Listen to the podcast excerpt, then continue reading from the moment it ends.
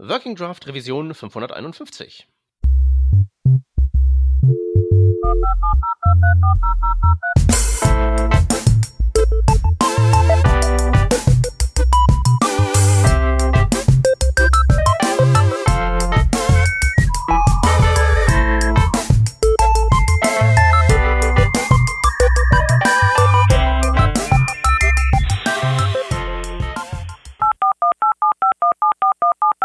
In den letzten Monaten ging es bei mir, wie wahrscheinlich bei vielen von euch, wieder ein bisschen mehr rund mit dem Reisen. Ich war viel unterwegs, mal in München bei meinem Arbeitgeber, aber jetzt kürzlich auch auf einer Konferenz in Berlin. Da bin ich viel im Hotel oder unterwegs mit der Bahn und überall bin ich natürlich online, muss mal einen Vertrag bearbeiten, die E-Mails checken, mal eine Datei versenden. Und wenn ich dann in irgendwelchen öffentlichen Netzwerken unterwegs bin, ist mir natürlich wichtig, dass die ganzen Daten sicher sind. So, und genau da kommt jetzt NordVPN ins Spiel. NordVPN ist ein Premium-Anbieter für VPNs, bieten sehr viel mehr als die Mitbewerber und durch regelmäßige Updates mit neuen praktischen Funktionen in Kombination mit dem fairen Preis und natürlich auch der jahrelangen Erfahrung in dem Bereich, da hebt sich NordVPN von der Konkurrenz ganz klar ab. Das zeigen auch die zahlreichen positiven Online-Bewertungen der 14 Millionen Nutzer vom Qualitäts-VPN und wenn ihr jetzt sagt, das möchte ich gerne auch mal ausprobieren, dann schnappt euch den exklusiven Deal unter nordvpn.com slash workingdraft. Da könnt ihr NordVPN risikofrei mit der 30 Tage Geld zurück Garantie testen. Alle Infos dazu gibt's natürlich auch nochmal in den Show Notes. Wir danken NordVPN für die Unterstützung von dieser Revision vom Working Draft und jetzt viel Spaß mit der Sendung. Hallo und herzlich willkommen zu Working Draft Nummer 551. Heute sind am Start der Hans. Ja, hallo. Meine Wenigkeit der Peter und wir haben einen Gast zu Gast, nämlich den Alex. Moin Alex. Moin zusammen. Ähm, Alex, du bist zum ersten Mal hier in der Sendung. Das heißt, du hast die Ehre, dich unserer zahllosen Hörerschaft mal eben kurz vorzustellen. Wer bist du? Was machst du hier? Wer hat dich reingelassen? Ich bin Alexander Neumann. Ich wohne in Aachen und ich habe mir 2014 mal überlegt, dass es eigentlich mal ganz cool wäre, ein gescheites Backup-Programm zu haben. Und weil es da nichts Gescheites gab, habe ich eins implementiert. Es gab kein einziges gescheites Backup-Programm diesseits der Baikal-Amur-Magistrale. das dachte ich zumindest früher. Mittlerweile habe ich herausgefunden, es hätte eins gegeben und hätte ich gesucht, äh, ordentlich hätte ich das wahrscheinlich auch gefunden. Äh, das hieß Attic damals, aber naja, es gibt viele Backup-Programme und jedes hat so seine eigenen Spezialitäten und Vor- und Nachteile. Und ich habe zwischendurch auch seit 2014 mal gesammelt, was es alles an Backup-Programmen gibt. Das ist eine Riesenliste mittlerweile. Und es gibt nichts, was es nicht gibt. Aber damals gab es nichts Gescheites, dachte ich. Mhm. Okay. Dann ähm, wollen wir doch einfach mal so bei den Basics anfangen, oder? Also, weil wenn ich jetzt mal so mich, mich so umgucke in meiner Umgebung hier und ich frage irgendwie so die ersten fünf Leute, die mir über den Weg laufen, yo, was hältst du von Backups? Dann sagen die, aha, ja, vor zwei Monaten habe ich hier mal irgendwie die wichtigsten Dokumente auf diesen USB-Stick gezogen. Zählt das tatsächlich schon als Backup oder ist das mehr so eine Verzweiflungstat? Was würdest du sagen?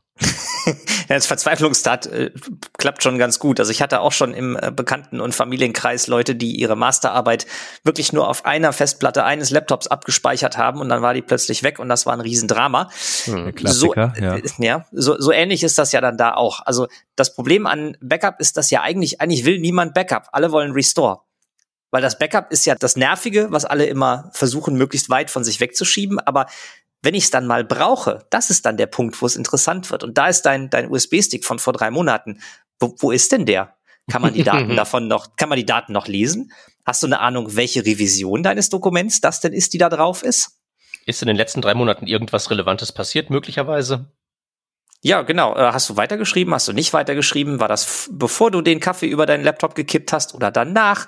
Oder bevor die Katze über die Tastatur gelaufen ist? Das sind alles so Fragen. Da muss man sich schon, denke ich, ein bisschen mit beschäftigen. Und das geht uns am Ende des Tages, geht uns IT-Worker das irgendwie alle an. Und ja, klar kann man sagen, wenn ich jetzt hier meinen Code entwickle, dann habe ich einen, einen Git-Repository. Aber wenn ich das lösche und noch nicht gepusht habe, dann ist das trotzdem ungünstig. Hm. Weil das wäre jetzt tatsächlich so mein erster Ansatz, so ähm, ich tatsächlich betrachte diese Git Repositories in so meiner persönlichen Backup-Strategie als so zumindest mal einen Baustein. Also ich habe halt so ein ganz normales Backup, wo mir halt so das in Ubuntu eingebaute Ding mir da was auf eine andere Festplatte spiegelt und so ähnliches. Aber ich denke halt eben so, gemäß des Eichhörnchen-Prinzips ist es ja zumindest nicht verkehrt, wenn man halt ähm, Git und ähnliches hat, um, sagen wir mal, Redundanz einfach sozusagen jetzt nicht komplett versehentlich herzustellen, aber sozusagen ähm, dem Zufallsfaktor irgendwo wird sich das dann schon verteilen, zumindest Raum gibt und das auch ein bisschen mit einplant. Ist das Teil einer validen Backup-Strategie oder bilde ich mir was ein? Nee, auf jeden Fall. Das ist auf jeden Fall Teil einer Backup-Strategie.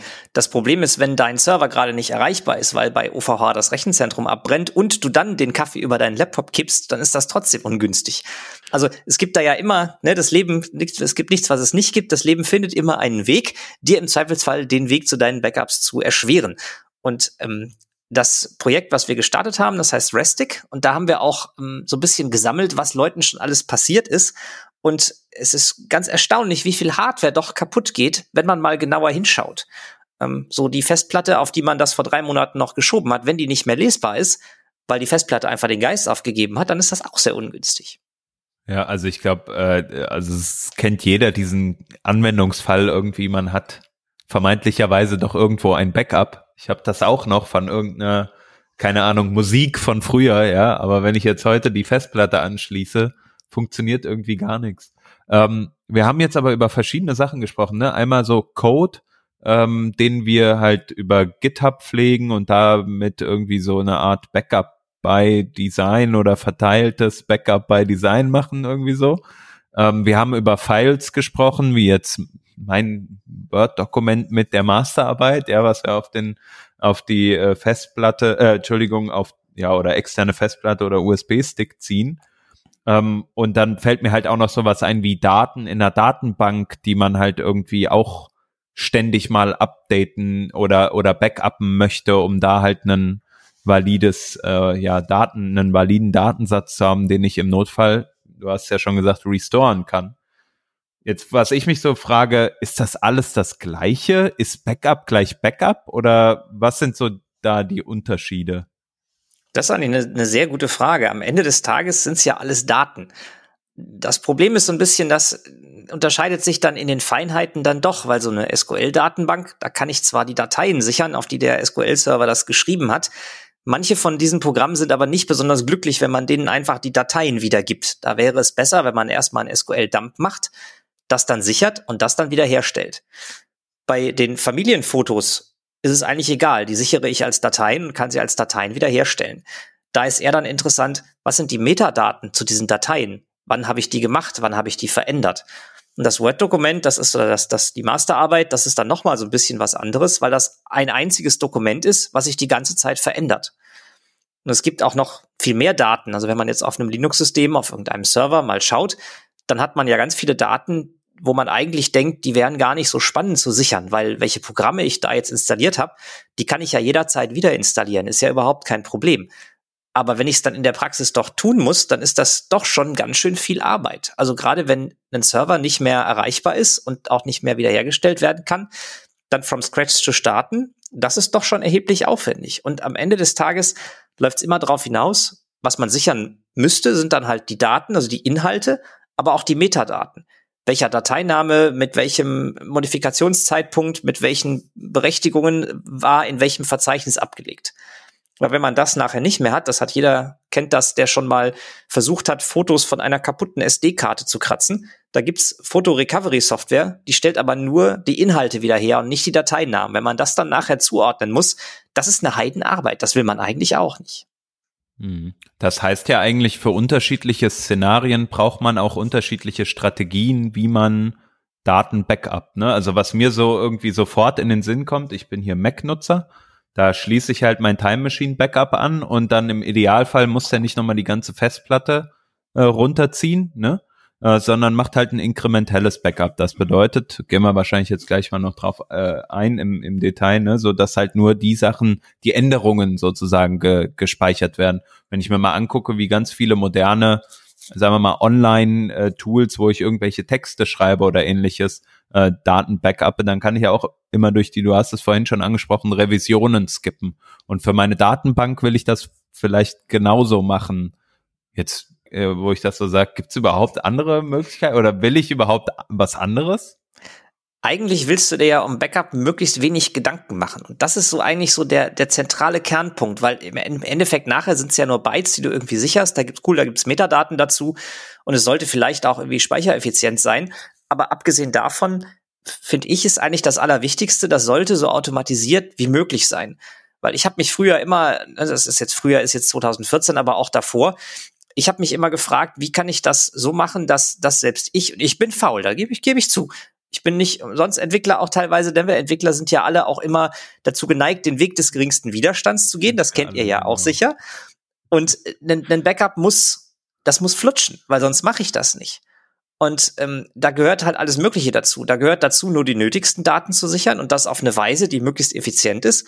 Dazu gehört aber auch, wenn ich irgendwo im Urlaub bin und am Code weiter bastel, das habe ich ja auch schon gemacht, dann habe ich vielleicht irgendwie nur so das schäbige Hotel-Wi-Fi, dann soll das vielleicht trotzdem einfach schnell gehen. Und ich möchte mir gar nicht so viele Gedanken darum machen, ich möchte jetzt ein Backup machen. Okay, ich muss diesem Snapshot jetzt einen Namen geben. Hm, welchen nehme ich denn da? Das ist zu viel. Das muss einfach, das muss einfach flutschen. Ich starte mein Skript, es sichert das und alles prima und ich habe nachher trotzdem irgendwie die Metadaten. Weil wenn man das Backup, wenn ein Backup selber als Vorgang zu viel Reibung hat, dann machen es Leute nicht. Das heißt, ich bin eigentlich damit gestartet, wenn man irgendein Programm, irgendein Tool entwickelt, das muss eigentlich dieser Vorgang Backup, der blöd ist, der muss so reibungslos wie möglich sein und der muss so schnell wie möglich sein, damit es Leute machen. Weil je, je mehr Reibung, desto weniger Leute machen das.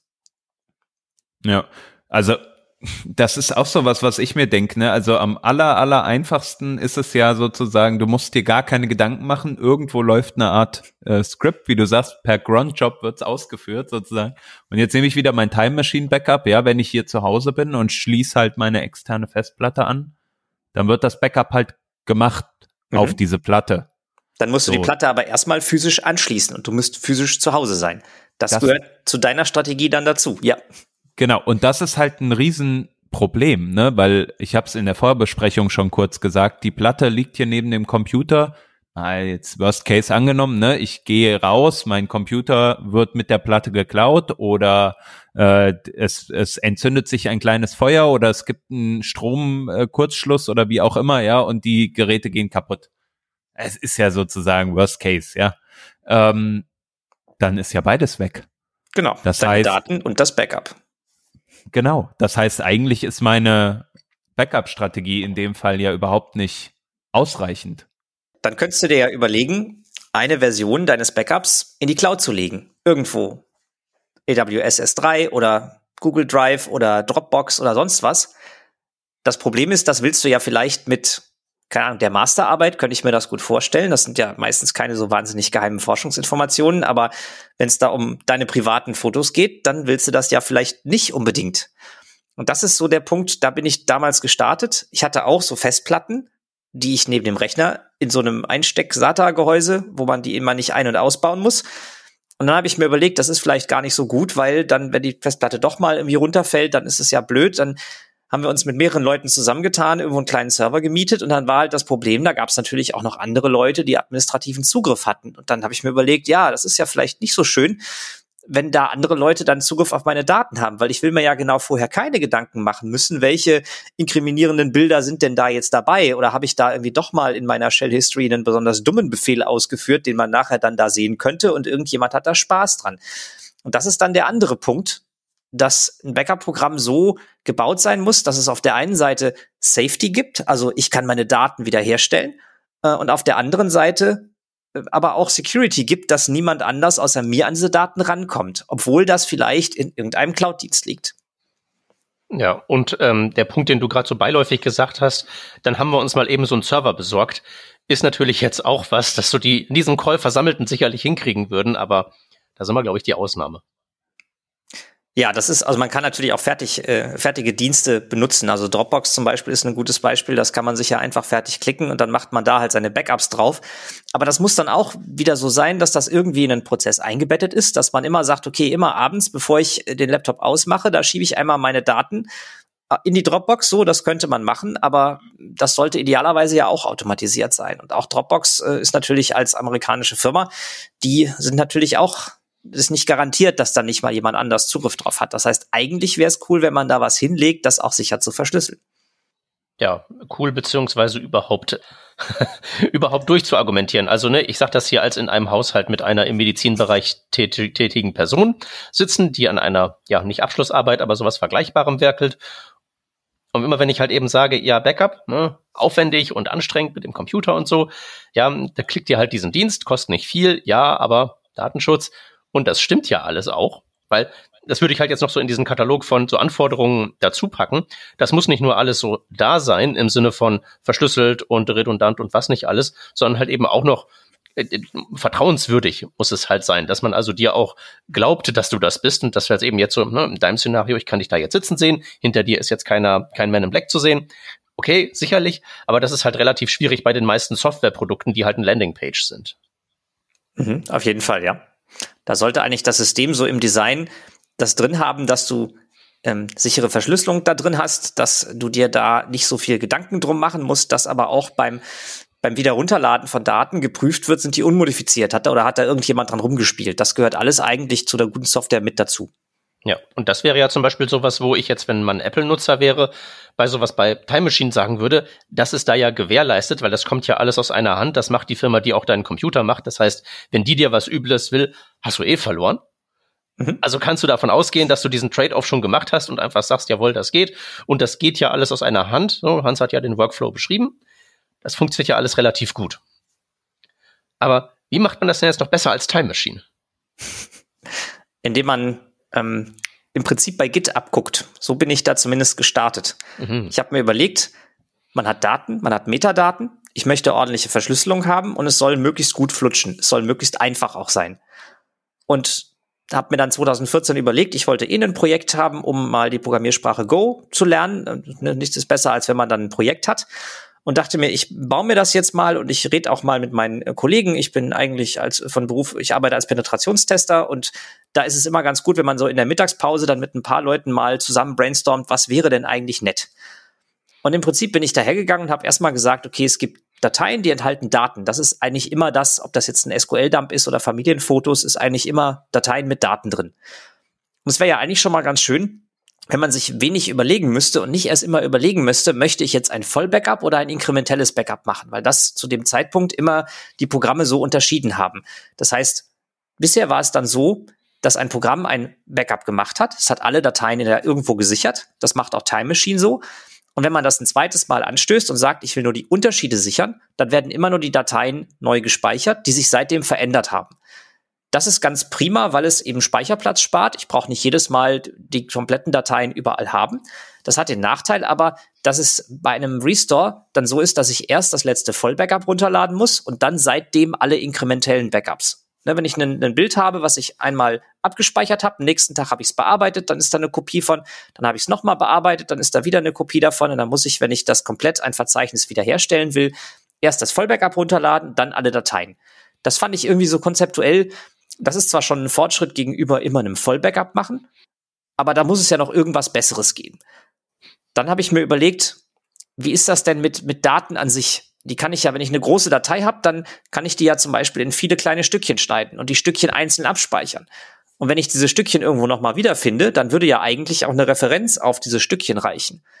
Dann habe ich mal so ein bisschen rumgeguckt und habe einen ziemlich coolen Algorithmus gefunden. Äh, der ist von einem Herrn namens Rabin damals entwickelt worden. Und das äh, läuft auf sogenanntes Content-Defined Chunking hinaus. Das ist jetzt schon mal ein ganz schöner Zungenbrecher. Und die Idee dabei ist, dass man Dateien nicht als Ganzes sichert, sondern die in Stückchen auseinanderschneidet und dann diese Stückchen einzeln sichert. Und der Clou an der Sache ist, wenn ich vorne an so eine Datei 5 Byte anhänge, dann ist das in meinem alten Backup-System mit Voll- und Inkrementell-Backup, muss ich die Datei komplett nochmal sichern. Wenn man die Datei statisch in zum Beispiel ein Megabyte große Stückchen teilt, dann sind alle Stückchen verändert, weil eben alle Grenzen sich um die 5 Byte, die ich vorher vorne dran gehangen habe, verschoben haben. Und wenn man jetzt aber diese Schnittmarken dynamisch sucht und findet mit diesem Algorithmus, dann kann man halt erkennen, dass da am Anfang zwar fünf Byte dazugekommen sind, aber ein Megabyte weiter hinten diese Schnittmarke, die ist dann eben um fünf Byte verschoben, da hat sich nur der erste Block geändert. Und das ist schon die erste Grundlage. Das heißt, ich, der Restic, das Programm, geht her und schneidet alle Dateien in diese Stücke und speichert die einzeln ab. Die werden dann natürlich wieder zu größeren Dateien zusammengesammelt und die werden auch sicher verschlüsselt und werden dann abgelegt.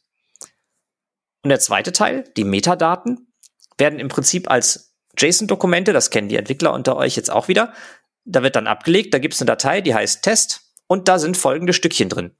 Und diese Stückchen identifiziert man einfach anhand der SHA-256-Hash von dem Inhalt. Ähm, das war jetzt ein bisschen technisch. Aber im Prinzip ist das ein sogenannter ähm, Content Addressable Storage. Das heißt, ich habe Daten, die werden adressiert aufgrund ihres, ihres Inhalts. Und dann sage ich einfach, die Datei besteht aus diesen Stückchen. Und schon hatten wir ein relativ gutes System, was gar keinen Unterschied mehr braucht zwischen voll- und inkrementellem Backup. Was jedes Mal einfach nur hergeht, einen Dateibaum durchgeht und sagt, okay, den muss ich jetzt hier sichern und guckt, was liegen da für Dateien drin, was sind die Stückchen, diese Schnipsel dieser Dateien, habe ich die schon, kenne ich die schon oder muss ich die neu speichern?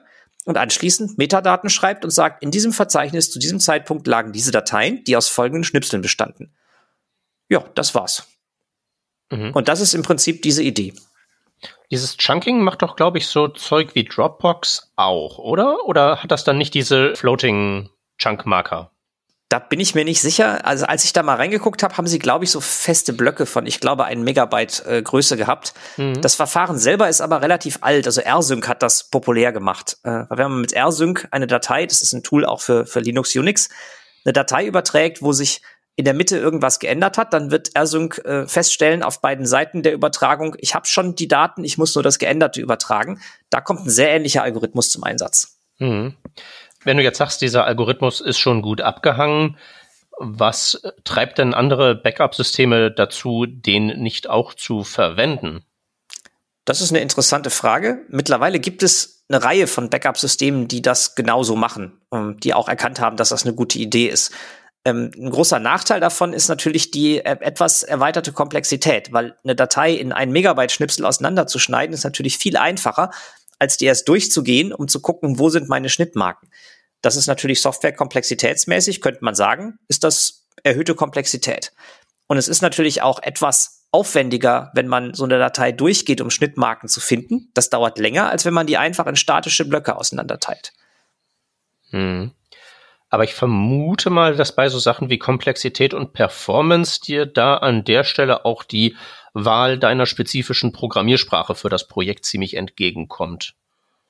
Das äh, könnte man so sagen. Ja, das hat von Anfang an sehr gut performt. Also auf meiner damaligen Hardware, X220 Laptop von Lenovo, äh, da hat das schon, ohne dass ich das jetzt groß optimiert habe, hat das schon mehrere hundert Megabyte äh, Durchsatz gemacht. Allein also dieser Algorithmus, um diese Schnittmarken zu finden, weil das ist ja das, was als allererstes immer auf alle Daten drauf muss, um zu gucken, welche Schnipsel habe ich, wo muss ich, welche muss ich noch speichern. Und das ging erstaunlich schnell dafür, dass das eine garbage collected Sprache ist äh, und dafür, dass ich da auf einem sehr hohen Level unterwegs sein kann, ohne jetzt das irgendwie selber in C implementieren zu müssen. Ähm, weil das war auch ein Ziel, das auf jeden Fall nicht in C oder einer ja, Manual Memory Management Sprache oder sowas äh, zu schreiben. Also Rust gab es damals noch nicht, das war noch vor der 1.0er Version von Rust und Go war so gerade raus und da bot sich das eigentlich an. Das hat sich als eine sehr gute Wahl erwiesen. Ja, das, das war auch das, worauf ich eigentlich hinaus wollte. Also Performance das eine, das andere natürlich auch. Ne, unter dem Sicherheitsaspekt möchte man da nicht das Risiko eingehen, dass egal wie kompetent man ist, einem da irgendwie der Speicher abhanden kommt und dann äh, kann der Evil Attacker Gott weiß was lesen. Ja, interessanterweise ist es auch gar nicht so sehr, also das, was das Projekt Restic, das Backup-Programm ausmacht, ist interessanterweise gar nicht so sehr die, die Sprache. Ja gut, dadurch, dass wir jetzt Go genommen haben, das war natürlich sehr nett, weil man dadurch, dass das jetzt äh, auch ein Hype war die letzten Jahre, haben wir natürlich sehr viele Leute gefunden, die da mit dran entwickeln. Das war sehr hilfreich. Aber eigentlich das Allerwichtigste ist diese Spezifikation. Wie sind die Daten abgelegt? Und da gibt es tatsächlich bei uns ein, ein Textdokument, wo das Repository-Format wirklich eins zu eins ziemlich ausführlich dokumentiert ist, außerhalb des Codes. Weil wenn jetzt in 20 Jahren, dann gibt's vielleicht Go nicht mehr oder sowas, wenn in 20 Jahren jemand herkommt und sagt, hier, ich habe von meinem Vater irgendwie so ein Repository, ich habe da das Passwort noch, die Implementierung gibt's aber nicht mehr, dann soll der in der Lage sein, das auch wieder herstellen zu können, ohne die konkrete Implementierung zu haben. Und das ist auch wieder so, so ein bisschen so eine User-Interface-Sache, dass wenn jemand sagt, er möchte ein Backup machen, dann möchte er eigentlich ja restoren können und das auch in 20 Jahren noch. Und da muss man mit dem Format, mit dem Speicherformat auch sehr vorsichtig sein und da sehr mit Bedacht rangehen, wenn man da Änderungen macht. Hm. Aber das würde natürlich jetzt heißen, wenn das Repository-Format, also im Prinzip am Ende das Herz des Backups so sauber spezifiziert ist, könnte ich ja theoretisch hingehen und mir meinen eigenen äh, RESTIC-kompatiblen Client basteln, der das spricht und liest und alles. Ja, ja das, das, das, haben auch Leute schon gemacht. Da gibt's so drei oder vier. Das ist aber also ne, hauptsächlich mal so als Fingerübung oder so. Äh, ich weiß äh, von, von mehreren Implementierungen, die da auch schon mal Daten dann einfach wiederhergestellt haben, einfach um zu gucken, wie funktioniert denn das. Da haben wir dann natürlich auch Lücken in der Spezifikation gefunden, weil ne, ihr kennt das ja, mhm. Dokumentation ist nie hundertprozentig akkurat. Mhm. Ähm, oh. Jetzt denke ich nochmal so in, in Use Cases für mich. Ne? Also wir haben ja jetzt viel ähm, am Anfang schon mal gesprochen. Wir haben unsere ähm, ja, normalen Files, die wir irgendwo ablegen, auch mal dickere Files oder sowas. Und ich denke halt diesen, diesen Datenbankfall, den ich vorhin angesprochen habe. Ne? Klar, wir können eine Datenbank äh, auch die Files nutzen, da hast du schon auf die Probleme hingewiesen. Wir können Backups von einer SQL-Datenbank machen. Vielleicht haben wir aber halt eine relativ große Datenbank, die halt irgendwie auch noch verteilt ähm, auf mehreren Charts liegt oder so und man muss es halt irgendwie die Daten ähm, so redundant halten, dass du, ähm, dass du halt auch wenn ein Server, du hast ja den Fall von vorhin auch genannt, ne, irgendein Datenzentrum brennt ab oder so und trotzdem wollen wir unsere Daten weiterhin haben. Könnte ich das mit Restic auch implementieren oder gibt es dafür schon ja, Beispiele oder ist das überhaupt sinnvoll? Was, was meinst du denn genau? Dass du mehrere Charts hast und die Daten, die ja äh, dann auf allen Charts jeweils sicherst, damit du möglichst viel Redundanz da hast? Oder was meinst du genau? Ja, also einfach, wie sichere ich große Datenmengen, die beispielsweise in äh, ja verteilt liegen sollen? Also ähm, ich gebe mal ein Beispiel. Ich habe irgendwie äh, mein Online-Shop, ja, mit Bestellungen, der ist aber immer so unter Volllast, dass ich den halt irgendwie über drei, keine Ahnung, so Amazon, ja, zum Spaß jetzt mal so das kleine Amazon. Ich möchte ähm, da jetzt mal Backups für meine Datenbank von dem Online-Store circa 2000er Jahre oder sowas haben und äh, würde jetzt schon Restic zur Verfügung haben. Wie würde ich das denn machen mit solchen Daten? Oder ist das gar kein Use Case, den man mit mit Restic jetzt abbilden würde. Äh, das ist ein Use Case, der erfordert es aber, dass du da noch was drumherum hast. Das große Problem bei so großen Datenmengen, die sich auch noch die ganze Zeit ändern, weil wenn du jetzt deine Familienfotos sicherst, wenn du jetzt gerade keine neuen hinzufügst und da nicht aktiv dran arbeitest, dann ist das ein statisches Datenset. Das kannst du ohne weiteres sagen, ich mache jetzt ein Backup und dann ist es irgendwann fertig und dann mache ich weiter oder gehe schlafen oder so. Und bei deinem Online-Shop-Beispiel hast du das große Problem, dass sich die ganze Zeit was tut. Und dann hast du auch zum Beispiel, wenn du einen, einen Server hast, wo ja Logdaten geschrieben werden, wo vielleicht das Dateisystem aufgeräumt wird, wo Benutzer drauf sind. Und eigentlich musst du als Voraussetzung für jegliche Art von Backup erstmal einen Zustand schaffen, dass sich die Daten für eine Weile nicht verändern, zumindest in deiner Sichtweise. Das gibt's unter Windows, das nennt sich Volume Shadow Service, wo du sagen kannst, ich habe ein Laufwerk und ich möchte jetzt eine, eine Kopie, eine Schattenkopie dieses Laufwerks erzeugen und möchte da die Daten einfach sichern. Und diese Schattenkopie, da stellt das Betriebssystem sicher, dass während des Backup-Vorgangs sich da nichts dran ändert. Ähm, das hat Restic sogar eingebaut für Windows. Da kann man einfach minus minus use minus VSS oder sowas sagen. Dann erstellt er im Hintergrund eine Schattenkopie, wenn er die richtigen Berechtigungen hat, sichert das Laufwerk und anschließend wird die Schattenkopie auch wieder entfernt. Das gibt's für Unix gibt's das schon eine ganze Weile. Für Linux gibt's das je nach Dateisystem manchmal. Aber man kann zum Beispiel bei ZFS, das ist ein sehr gut abgehangenes Serverbetriebs äh, Server-Dateisystem, kommt eigentlich aus der FreeBSD-Ecke, wenn ich richtig informiert bin. Und da kann man sagen, man erstellt einen Snapshot von einem gewissen Dateibaum, kann den dann nochmal woanders mounten und kann dann da ganz entspannten Backup drauf machen, während der Server normal weiterläuft. Und das musst du im Prinzip sicherstellen für deine Datenbank. Manche Leute machen das, indem sie einen Dump der Datenbank sozusagen, also ein MySQL-Dump oder PG-Dump oder was auch immer man da für eine Datenbank hat, die im Prinzip die gesamten Inhalte als Textdateien rausliefert, dass man die erzeugt und direkt auf Standard in Restic übergibt, dass der dann da seine Deduplikationsmagie drauf macht und die Daten dann sichert. Und so dann quasi über das Datenbanksystem, da muss natürlich dann sichergestellt sein, dass dieser Dump auch irgendwie atomar ist, dass da nicht am Anfang der vielleicht einen Benutzernamen irgendwie sichert und während des Backups ändert der User seinen Benutzernamen und dann passt das Backup, also passt der Dump nicht zusammen intern in sich. Das muss man natürlich sicherstellen. Und darüber allein nachzudenken ist schon eine erhebliche Komplexität. Okay, aber da wohnt die Komplexität ja sozusagen in dem initialen Daten aus der Datenbank rauskratzen und sobald ich das so hingekriegt habe, dass ich die wirklich sauber und in sich konsistent und atomar habe, übergebe ich die dann an die weitere Software und die regelt das dann mit den von uns besprochenen Qualitäten. Mhm, genau. Also da würde ich halt auch annehmen, dass dieses Daten daraus exfiltrieren sehr stark von der Datenbank abhängig ist, was man da machen möchte. Also ich nehme an, von der Technologie einerseits, andererseits halt auch von der Größe. Also Hans Szenario mit seinen vielen verteilten Charts ist da sicherlich bisschen, bisschen anspruchsvoller als, jo, ich habe mein WordPress und dann mag das da auch so, äh, so lange schon bestehen, wie ähm, es auch sein mag, aber trotzdem sind das endlich viele Daten, selbst wenn da irgendwie mhm. ein paar tausend Posts drin sind. Dann geht das ja, also wahrscheinlich also ein, einfacher. Ein, was ich mich halt frage, so ist, ne, also wir haben unsere Cloud-Provider, die bieten mir halt das Backup mit einem Häkchen an und dann muss ich da halt irgendwie noch ein paar Euro mehr zahlen und dann macht, machen die, kümmern die sich darum. Nur ähm, wenn ich jetzt sagen möchte, ich möchte das alles selber bauen, zum Beispiel, dann muss ich mir auch über das Thema Backup jetzt in jeglicher Form Gedanken machen. Ne? Und da ähm, ist der ist die Art und Weise, wie du es gerade aufgezeigt hast, Alex, natürlich auf jeden Fall viel komplexer. Ne? Und man hat viel mehr zu tun, als wenn man jetzt einfach ja sein lokales äh, System ab äh, backupt. So, aber es ist halt notwendig, um sicherzustellen, dass deine Daten halt nicht verloren gehen. Manchmal haben wir auch, äh, mein, mein Anwendungsfall war, ich wollte äh, möglichst schnell und elegant mein Arbeitsverzeichnis sichern. Das war damals ungefähr, keine Ahnung, 30 Gigabyte oder sowas. Und habe ich angefangen, das zu entwickeln. Dann haben Leute das benutzt.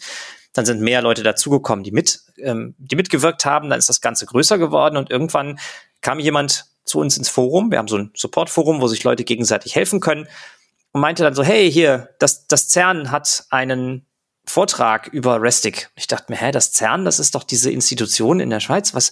Hab da kurz reingeguckt und das ging da nicht um die Daten vom LHC oder den, den anderen Experimenten, die da äh, laufen, weil das sind ja wirklich sehr, sehr viele Daten, sondern es ging tatsächlich um die Benutzerverzeichnisse der Benutzer auf den Rechenclustern. Ja, und tatsächlich setzt das CERN äh, Restic ein dafür. Und das fand ich schon sehr beeindruckend. Also so zum Thema, wie viel Datenmengen man da, man da sichern kann. Allerdings haben sie es so gemacht, dass sie pro Benutzer ein eigenes Repository haben, weil der Speicherverbrauch, was Arbeitsspeicher angeht, den Restic braucht, hängt von der Menge der verwalteten Daten ab. Und wenn man da zu viel auf einmal in ein Repository reintut, ähm, dann ist das irgendwann sehr schwierig. Ja, also auch selbst das CERN äh, verwendet das und zwar mit nicht zu wenigen Daten, wie du sagst. Vielleicht kannst du ja einfach mal ähm, erklären, auch noch ein bisschen mehr zu Restic. Also Vielleicht hast du ein paar Zahlen für uns, äh, keine Ahnung, ähm, wie, wie sich das so bemisst, ähm, was, oder vielleicht hast du noch ein paar coole Geschichten, so wie die vom CERN jetzt. Ähm, und was natürlich auch total interessant ist, wie ist das mit der Community? Ähm, so ein Tool lebt ja einfach auch davon, dass es Contributions aus der Community gibt, dass die, sag ich mal, äh, dass man die Software verbessern kann dadurch. Mhm. Also eine, eine Geschichte, die mich so ein bisschen vom Hocker gehauen hat, ist jemand, der kam an einem Freitagabend, glaube ich, kam der äh, ins Forum und sagte, okay, oder bei GitHub, ich weiß nicht mehr, äh, ich habe hier einen Bug, ich kann irgendwas nicht, hat nicht funktioniert, ich kann Daten nicht wiederherstellen. Habe ich gesagt, okay, ich gucke mir das an, habe dann tatsächlich einen Bug gefunden, habe einen Patch gemacht und habe ihm gesagt, ob er es ausprobieren kann. Und dann schrieb er mir irgendwann eine E-Mail und meinte so, ja, das wäre total nett.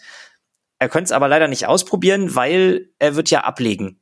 Und ich habe zurückgeschrieben und dachte mir, hm, okay, ablegen, was meint er denn dann? Und ob ich ihm nicht irgendwie einen, einen, einen, das als kleinen Patch irgendwo zur Verfügung stellen könnte, weil er wird ja ablegen. Habe ich nachgefragt und dann stellte sich raus, das war jemand, wenn ich mich recht erinnere, von der University of Washington, die auf einer Arktis-Mission mit Restic ihre Forschungsdaten sichern wollten. Und er war halt leider schon an der Deadline, war quasi schon auf dem Weg zum Schiff und hatte dann da aber, weil Arktis nur Satelliteninternet, was sehr, sehr langsam war. Also haben wir noch versucht, eben diesen Patch so klein wie möglich zu machen. Und wenn ich mich recht erinnere, hat das auch alles soweit gut geklappt, dass sie damit ihre Sachen äh, sichern konnten. Und die haben das damals auf einen Minio-Cluster gesichert. Das ist so ein S3-kompatibler Storage-Server äh, und haben da dann ihre Forschungsdaten mitgesichert während dieser Mission, die mehrere Wochen dauerte. Das fand ich auf jeden Fall auch mal, mal ganz spannend, dass so aus der Community dann Leute dann auch kommen und sagen, okay, ja, wir vertrauen euch so sehr, dass wir unsere wichtigen Forschungsdaten damit sichern wollen. Das finde ich auf jeden Fall ziemlich gut. Was war denn das für ein Bug? Oh, das weiß ich nicht mehr. Ah. Ich glaube, es war, es war auch irgendwas, dass da Benutzer mit Verzeichnisnamen um die Ecke kamen, was nicht so gut funktioniert hat. Also irgendwas auf jeden Fall, dass das Backup selber nicht funktioniert hat, nicht das Restore. Mhm. Äh, weil das, glaube ich, nicht so sehr getestet, wie das vielleicht interessant gewesen wäre. Mhm.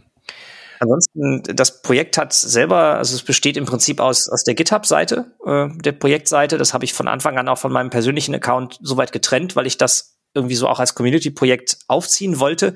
Weil es kann nicht sein, dass so ein essentielles Tool im Prinzip von mir alleine als Person abhängt. Das finde ich blöd.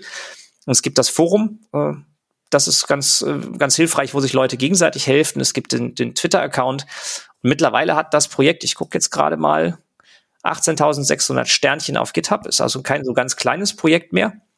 Und ähm, es gibt über 300, 350 Leute, die damit dran gewirkt haben, aus so einer Kerngruppe von drei, vier, fünf Leuten so ungefähr, die da hauptsächlich dran entwickeln. Okay, das heißt, das hat jetzt also auch schon den Massenappeal. Das heißt, so das ganz gänzlich unbenutzbare ähm, ähm, grüner Text auf schwarzem Grund, reines Nerd-Programm ist es dann auch nicht mehr, oder? Ja, doch schon. Ich würde schon sagen, du musst schon ein bisschen Kommandozeile äh, bedienen können, um das zu benutzen. Es gibt keine GUI. Bisher hat sich niemand gefunden, der dauerhaft dabei geblieben ist, der eine machen wollte. Und es ist schon eher so für, ich sag mal, die Backend-Benutzer. Mhm. Ähm, mein Vater benutzt es auch, der ist aber selber Nerd, von daher zählt das nicht. Aber das ist schon, man muss schon die Kommandozeile selber aufrufen können. Es geht aber relativ einfach. Okay, das heißt, es reicht auch, wenn man jemanden kennt, der das kann. Ja, also wenn man jemanden kennt, der mal einen Batch-Skript oder ein Shell-Skript zusammenzimmern kann, der das einmal aufruft, also einmal Backup aufruft, einmal einen Aufräumbefehl aufruft, der alte Backups entsorgt, ähm, nach einer Weile, dann, dann hat man damit eigentlich schon ziemlich viel gewonnen. Mhm. Und wie bastelt man da seine Verschlüsselung rein? Gar nicht. Das hat das Programm von Anfang an schon direkt mit drin. Das heißt, du sagst so ähnlich wie bei Git am Anfang, ich initialisiere ein Repository, das befindet sich bei Backblaze auf S3, ähm, auf diesem äh, per SSH erreichbaren Server oder auch in diesem Verzeichnis auf meiner lokalen Platte, die neben meinem Rechner steht. Und dann fragt er dich nach einem Passwort. Und dieses Passwort ist im Prinzip dein Master Key sozusagen. Da gibt's auch bisher nur ein Passwort. Wir haben da noch nicht experimentiert mit so asymmetrischer Verschlüsselung oder sowas, sondern entweder du hast das Passwort, dann kommst du an deine Daten nicht dran. Und wenn du das Passwort nicht hast, dann haben wir sichergestellt, dass da auch niemand anders drankommt, auch nicht mal du selber. Das mhm. ist ja dieser ganz, dieser ganz berühmte Test, der Matt-Paddle-Test. Ich weiß nicht, ob euch das was sagt. Wenn du wissen willst, ob deine Daten bei einem Online-Dienst wirklich ordentlich verschlüsselt sind, dann lass deine Geräte in eine Matschpfütze fallen, rutsch in der Matschpfütze aus, sodass du dir den Kopf anhaust und das Passwort nicht mehr weißt. Wenn du dann deine Daten wiederbekommst, dann waren sie nicht komplett gesichert. Okay, das hört sich jetzt nach einem sehr aufwendigen Verfahren an. Äh, aber du hast ja auch gesagt, du bist Pentester, also von daher, ich nehme an, du hast das schon öfter mal ausprobiert bei den Providern äh, oder bei den Kunden, für die du arbeitest. Ja, wir, wir sehen ja, wir sehen ja in, in unserer Arbeit sehr, sehr viele Systeme und sehen auch, wo Systeme, also wo so neuralgische Punkte sind, wo Systeme gerne auseinanderbrechen, wo es knirscht. Und wir haben versucht, jetzt für Restic insbesondere, die Kryptographie, die da drunter ist, da hat sogar mal einen Audit von jemandem gegeben, äh, das war ganz spannend, ähm, die Kryptographie, die da drunter ist, so zu machen, mh, dass da möglichst wenig passieren kann. Und das bedeutet in, in, in der Security-Szene eigentlich immer, dass man versucht, so wenig wie möglich zu tun, was nötig ist, die Komplexität so weit zu reduzieren, dass man gar nicht ganz abgefahrene Verfahren oder irgendwas super Neues nimmt, sondern eigentlich das Zeug, was super abgehangen ist und dann auch ein Benutzerinterface macht, wo man nicht dem Benutzer sagt, hier, okay, welche Cypher Suite für TLS willst du denn? ECDHE mit oder mit RSA oder möchtest du irgendwie Blowfish haben oder RC4, weil das kann einfach jemand, der in der Thematik nicht so tief drin steckt, der kann das überhaupt nicht entscheiden.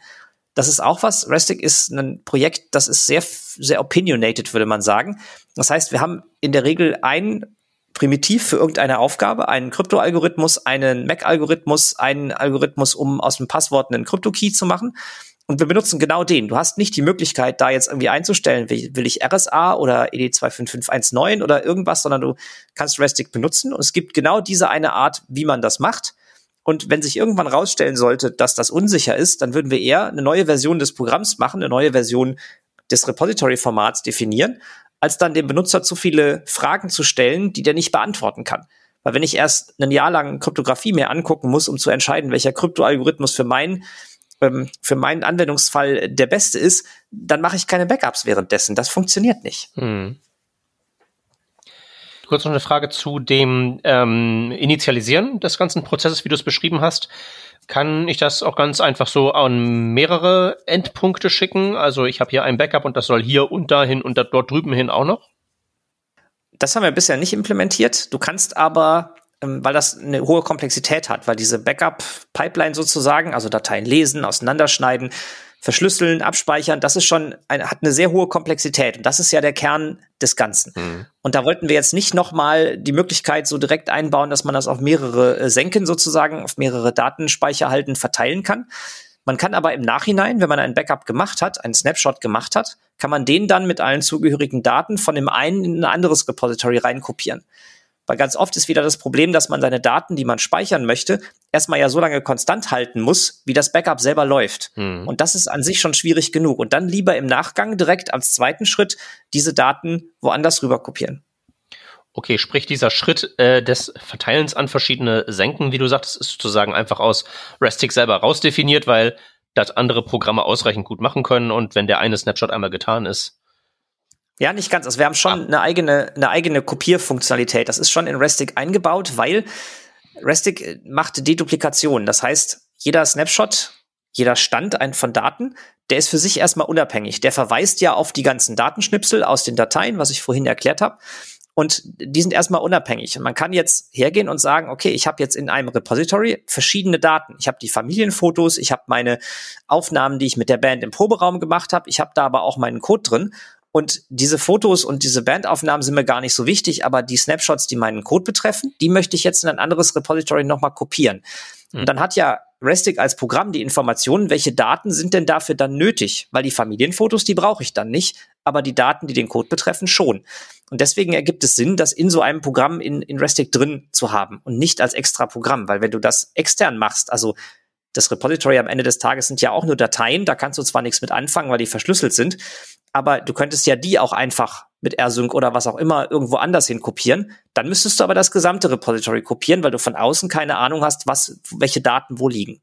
Ja, was bei einer gewissen Größe und einer gewissen Dünnheit der Leitung dann schon lästig ist. Auf jeden Fall, ja. Mhm. Aber andersrum, was, was, worauf wir jetzt noch gar nicht eingegangen sind, ist so ähm, der Restore-Prozess. Mhm. Weil meine, im Vorgespräch hatte ich eben gesagt, die philosophische Frage ist ja, ist ein Backup wirklich ein Backup, wenn ich es noch nie eingespielt habe? Und wie lange darf ich mir Zeit lassen mit dem Wiedereinspielen, bis ein Backup kein Backup mehr ist? Ja, eben. Also das ist ja eigentlich so äh, die Fragestellung, ne? wie häufig mache ich eigentlich mein Back Backup? Ich habe es eben gesagt, ich komme nach Hause oder weiß ich nicht, wenn der Laptop hier ist, ne, dann ist das irgendwie angesteckt und ab und an wird da mal ein Backup gemacht. Manchmal vergesse ich es auch und dann habe ich irgendwie nach zehn Tagen kriege ich dann vom Mac gesagt, hier willst du nicht mal wieder ein Backup machen und dann denke ich mir, ja, mhm. morgen vielleicht so. Aber das Problem ist ja jetzt, wenn die Platte übermorgen kaputt ist und ich habe diese elf Tage jetzt kein Backup gemacht oder zwölf, dann ist es sehr ärgerlich. Also ich habe versucht, mir mittlerweile andere Mechanismen irgendwie dafür zu erschaffen. Sprich, ich habe ganz viel in der Cloud einfach, der Code sowieso. Ähm, und äh, ich meine, alles, was irgendwie ähm, online stattfindet, ist sowieso automatisiert gebackupt, ne, irgendwelche Notizen oder was weiß ich. Aber trotzdem ist ja genau diese zehn Tage, die dir dann fehlen, das ist ja das Ärgerliche. Und meistens willst du ja genau die Daten von, Don, von dann haben, so, ne? Und wie kriegt man es hin, diesen Zeitraum halt so klein wie möglich zu halten? Das ist ja die große Fragestellung. Ja, das ist das, das ist eine der beiden großen Fragen, mhm. tatsächlich. Ähm, was, was ich Leuten empfehle, die fragen, ja, wann soll ich denn Backup machen, sage ich ja, jeden Tag weil dann musst du nicht überlegen, habe ich gestern oder ist morgen erst wieder dran, sondern mach das einfach jeden Tag. Und was für mich gut funktioniert, das muss natürlich nicht heißen, dass das für alle gut funktioniert, ist, wenn ich, wenn ich äh, abends meinen Rechner ausmache, dann mache ich den nicht aus, sondern ich starte das Backup-Skript, was ihn anschließend ausmacht. Sodass das einfach so die Routine ist, wenn ich irgendwo an einem, einem Open-Source-Projekt geschraubt habe und dann ne, habe ich keine Lust mehr, dann starte ich mein Skript, das macht ein Backup und anschließend fährt den Rechner runter das wiederum unterstellt ja, dass du einen manuellen Schritt machen musst. Also was bei mir ja, so genau. das Ding ist, ich bin fertig, ich klappe das Ding zu. Und im Idealfall geht's ja dann automatisiert sozusagen los. Oder nachts um mhm. 0 Uhr äh, oder noch ein bisschen später, keine Ahnung, wie lange ihr manchmal am Rechner sitzt, so, dann startet sich das Skript automatisiert und du musst eigentlich nichts machen, sondern es, es läuft halt einfach. Ne? Das ist ja auch das, wie Time Machine funktioniert, dass die sagen, okay, ich mache halt ständig alle zwei Stunden oder was weiß ich, habe ich eine Kopie und je älter die Dinger dann sind, äh, desto weniger häufig habe ich irgendwie eine, eine Kopie deiner Daten oder die, den Unterschied zu deinen Daten gespeichert. Das ist ja eigentlich sozusagen das, was man doch erreichen möchte, ne? so wenig wie möglich manuelle Schritte. Ja klar, also so, so automatisiert wie möglich, klar. Äh, ich habe jetzt aber auch nicht jeden Tag meinen Rechner an, von daher mhm. kann ich da wenig auf so automatisiertes Tools halt setzen und der hat auch nicht immer Netzwerk, wenn ich den anhab und so. Deswegen ist das natürlich auf einem Server ist es einfacher. Da habe ich einen System-D-Timer, der das einfach macht. Ähm, aber die andere Frage ist auch, wenn ich, wenn du jetzt Backups hast mit Time Machine, wann hast du die zuletzt mal zurückgespielt? Geht das überhaupt? Ja, also tatsächlich muss man sagen, dass dieser, äh, dieser Prozess da mit Time Machine extrem smooth in der Vergangenheit war. Also wenn man mhm. mal irgendwie den, der, der Rechner ist mal abgeraucht, wie man so schön sagt, ne, und dann hat mal was nicht funktioniert. Das war noch vor Flash-Speicherzeiten, also dann mit der HDD, wenn die dann wirklich mal hinüber war so und äh, dann hat man halt irgendwann eine neue neue Harddrive bekommen und hat dann sein Backup eingespielt. Das, da erinnere ich mich noch dran. Das hat immer sehr smooth funktioniert. Mittlerweile muss ich sagen, und das macht es auch so einfach, nachlässig zu sein in den Backups, hat man das Gefühl, man braucht das nicht mehr unbedingt, weil halt viel ausgelagert, ne, auf irgendwie in die Cloud. Und auf der anderen, also Fotos, ne, also ich habe gar keine Fotos mehr auf meinem Laptop. So bin ich jetzt vielleicht speziell. Manche Leute wollen das nicht mit ihren äh, privaten Daten, ist klar. So, dann macht man das ein bisschen anders. Aber bei mir ist es jetzt zum Beispiel so und deswegen ist es für mich dann auch so, wenn mich dann mein Laptop erinnert, ja, du solltest mal wieder seit 10 Tagen oder was weiß ich, 15 Tagen einen, einen Backup machen oder 50 Tagen einen Backup machen, ja. Ja, whatever, wenn es halt weg ist, ist es weg. Das ist doch, die wichtigen Sachen sind doch eh alle gesaved, so weißt du, es ist halt, man bekommt eine andere Einstellung als noch zu 2010, 15, 20er Jahren, na 20 nicht, aber so Post-Covid sagen wir einfach mal, ja. Ja, aber das ist doch, das ist doch total prima, weil wenn das für dich funktioniert, ist doch optimal. Ne? Es muss ja nur, wenn du dir da mal Gedanken gemacht hast, wie du das dann, wie du das dann machst, äh, das ist doch schon mal der, der wichtigste Schritt eigentlich. Aber Alex, weißt du, ich glaube, das Schlimme ist ja, ähm, dass du erst, wenn du in die Situation kommst, lernst, was du alles vergessen hast in deiner Strategie. Ja, das ist ja das Doofe. Und deswegen dieser Automatismus, den ich denke, ähm, der ja eigentlich so, also so, so notwendig ist, ne? Weil wenn du es halt einfach nicht machst, nachlässig geworden bist, das ist keine Strategie. Das ist einfach, ja, äh, einen Fehler sozusagen eigentlich in deiner Strategie. Ne? Was, was da ganz kurz hilft. So, ich würde sagen, es ist tatsächlich ein, ein, ein, ein Zielkonflikt. Ich will einerseits nicht drüber nachdenken müssen, aber sobald ich das, diesen Punkt erreicht habe, weiß ich halt nicht, ob es funktioniert, wenn es dann wirklich hart auf hart kommt. Mhm. Ja, genau. Das, das kann man, das kann man ganz gut machen, wenn man einen neuen Laptop bekommt. Äh, ich weiß, dass das Apple-Universum hat da auch ganz tolle Migrationstools von der einen auf die andere Maschine. Ähm, was ich aber ganz hilfreich fand, von einer Weile mal habe ich einen neuen Laptop bekommen und dann habe ich dann wirklich mir mal, bin ich hergegangen und habe gesagt, okay, also angenommen, das ist jetzt mein neues Gerät und das alte ist nicht mehr da. Es stand noch daneben, aber das alte ist nicht mehr da. Komme ich jetzt an meine Daten oder nicht? Und da haben sich in meiner Backup-Strategie einige Löcher aufgetan, die ich danach dann angegangen bin. Ähm, was ich eben aber meinte ist, wenn du jetzt deine Daten oder deine Backups, deinen Code in der Cloud speicherst, deine Familienfotos oder sowas, woher weißt du denn, dass die da unmodifiziert sind? Und damit meine ich nicht jetzt, dass irgendwie man dem Cloud-Dienst nicht vertraut, dass da irgendjemand deine Daten modifiziert. Keine Frage, weil wenn du das jetzt in Frage stellen würdest, würdest du die da nicht hinschieben. Aber es hat vor kurzem jetzt Hinweise gegeben, dass Google Fotos äh, anscheinend einige Fotos verändert hat, dass da irgendwie Falschfarben drin sind. Die haben das vermutlich irgendwie im Hintergrund nochmal versucht, mehr zu komprimieren oder sowas. Und sowas ähnliches gibt's ja auch, wenn du jetzt entscheidest, ich nehme jetzt irgendwie äh, AWS S3 äh, als, als Backup-Location oder ich nehme irgendwie Backblaze, was so ein Backup-Provider auch ist. Die sind ziemlich günstig. Ähm, aber äh, wenn da jetzt, wenn man jetzt Daten hinschiebt, dann müsste man eigentlich diese Daten auch regelmäßig lesen, um zu gucken, sind die unverändert. Also gerade bei so Sachen, wenn du halt Verschlüsselung einsetzt, ist das große Problem, dass man da an den Daten selber was kaputt geht, wenn da irgendein Bit flippt, dann kann ich die auch nicht wieder sauber entschlüsseln. Das ist bei Design so, weil ich will ja genau sicherstellen, dass bevor ich versuche, die zu entschlüsseln, muss ich sicherstellen, dass die unmodifiziert sind.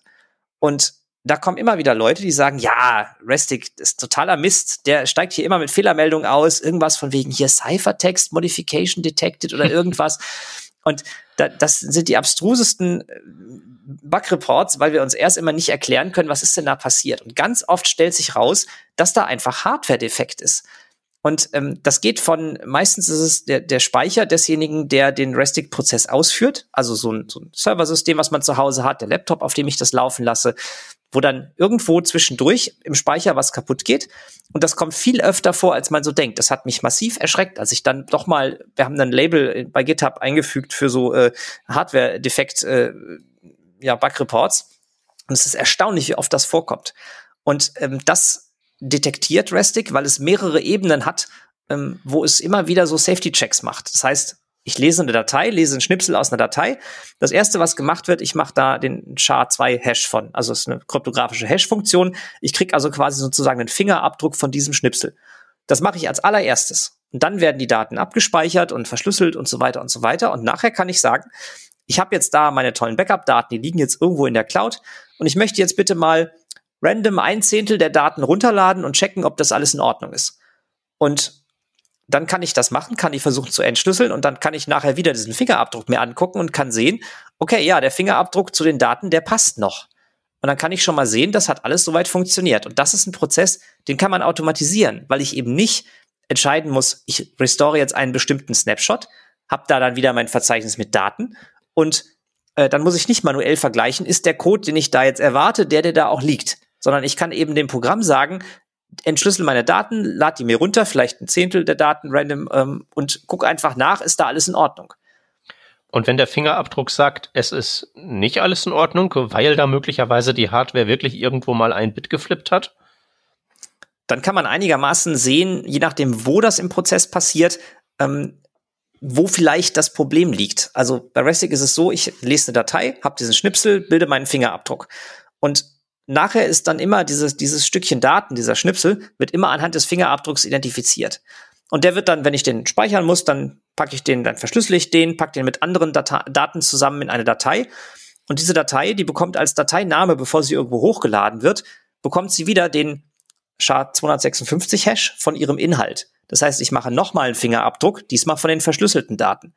Und dann kann man sich zum Beispiel auf dem Server auch angucken, ohne dass man die Daten entschlüsseln muss, kann man regelmäßig mit einem Skript einfach gucken, wenn ich diesen, diese Daten hier lese von meiner Platte und den SHA-256-Hash davon bilde, entspricht der dem Dateinamen oder nicht?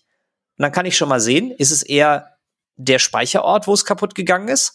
Oder ist das eher vielleicht die Festplatte, wo es kaputt gegangen ist, weil jetzt mein, ne, mein, mein Name passt nicht mehr zum Hash? Und wenn das der Fall ist, dann ist es meistens so, dass dann der, der Ort, wo die Daten liegen, ein Problem hat. Das ist ganz oft so ein, so ein altes Nass irgendwo im Keller bei einem Kumpel oder sowas. Und wenn man da merkt, da werden die Daten dann nicht mehr so gelesen, ähm, dann kann man da schon ganz gut drauf schließen. Wenn das aber andersrum ist, dass man das erste Mal, dass man Daten gelesen hat und da einen Fingerabdruck berechnet hat und der nachher nicht mehr zusammenpasst, aber die Krypto drumherum und auch der Speicherort und so weiter alles passt, dann kann man eher darauf schließen, dass das System, was das Backup ursprünglich gemacht hat, wo also Restic drauf läuft, ein Problem hat. Aber jetzt jenseits von der Diagnose sozusagen der Ursache, das Bit ist jetzt geflippt, da in einem meiner zahlreichen Fotos. Wie groß stellt sich denn jetzt sozusagen dann der dadurch verursachte Gesamtschaden für mein Backup dar? Das ist eine exzellente Frage. Danke. Und das ist tatsächlich was, wo wir noch, wo wir noch sehr viel Luft nach oben haben, weil Restic ist ein Backup-Programm, was dedupliziert. Das heißt, es versucht, möglichst speichereffizient zu sein, sodass jeder Datenschnipsel idealerweise nur einmal abgelegt wird. Wenn jetzt ein Bit flippt in deinem Bild, dann wird dieses Bild einen Defekt haben. Da kommt man gar nicht drum herum. Ähm, es gibt aber auch ähm, also, also dieser Datenschnipsel selber, der wird aber mit hoher Wahrscheinlichkeit nur in exakt diesem Bild sein. Oder vielleicht, wenn man da drei Versionen daneben liegen hat, wo man Dinge bearbeitet hat. Trotzdem wird es sehr wahrscheinlich, wenn das JPEG-Dateien sind, wird das sehr wahrscheinlich so sein, dass dieser Datenschnipsel nur bei dem einen Bild passiert. Ähm, der, der wird nur da bei dem einen Bild verwendet. Wenn das aber andere Daten sind, wie ich habe hier eine besonders wichtige C-Bibliothek und die habe ich selber geschrieben, die gibt es nirgendwo sonst. Und da ist eine Datei, die besteht aus 10.000 Zeilen eng optimiertem C-Assembler-Code und die ist jetzt kaputt.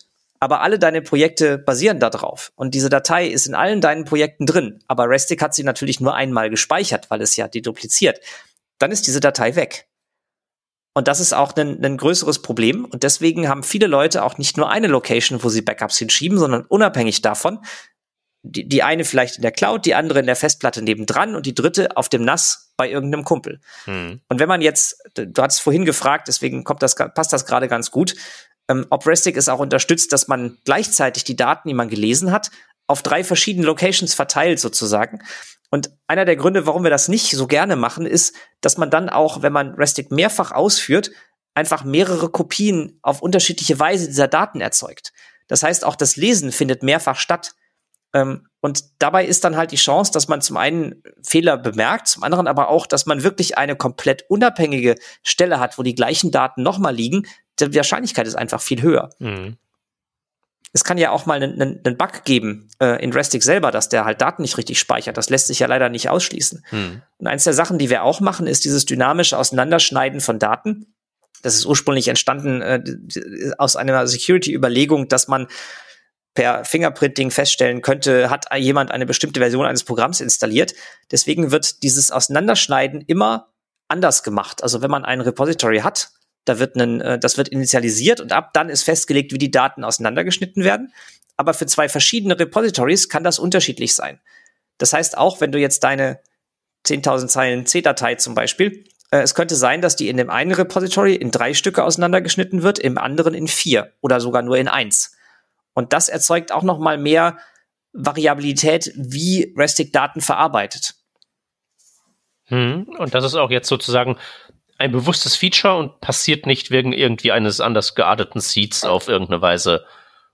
Und man nimmt es halt genau, mit. das ist das ist, das ist tatsächlich, also aus der Security-Überlegung, dass man kein Fingerprinting machen soll, weil wenn man halt äh, zuschauen kann, wie so ein Repository wächst zum Beispiel und Vermutungen hat, welche Daten da gesichert werden könnten, ähm, dann könnte man vielleicht durch Beobachtungen darauf schließen. Deswegen haben wir ganz zu Anfang gesagt, wir initialisieren das mit so einem Seed ähm, und das ist jedes Mal pro Repository einfach ein anderer. Hm. Kann man übrigens alles in dem Design-Dokument nachlesen. Da gibt's auch unten das äh, Threat-Model. Ähm, das heißt, was haben wir uns gedacht? Was sind Angreifer, gegen die Restic schützen soll und designt dafür ist? Und was sind Angreifer, gegen die kann es vielleicht nicht schützen? Und eins der Beispiele dafür ist zum Beispiel, wenn der Administrator deines Keller-NAS bei deinem Kumpel entscheidet, er möchte dieses NAS jetzt gerne abfackeln oder alle deine Daten löschen, dann ist was, da kann Restic einfach nichts gegen tun. Dessen muss man sich eben bewusst sein, wenn man seine Daten äh, auf das NAS seines Kumpels im Keller legt. Ja, beziehungsweise es gibt ja natürlich ganz natürlich Szenarien, wo ein Backup dann nichts mehr hilft. Also Atomkrieg, Meteoriteneinschlag, dann ist halt auch, dann ist es halt auch egal, ob man Windows oder äh, Linux benutzt hat zu Lebzeiten. Genau.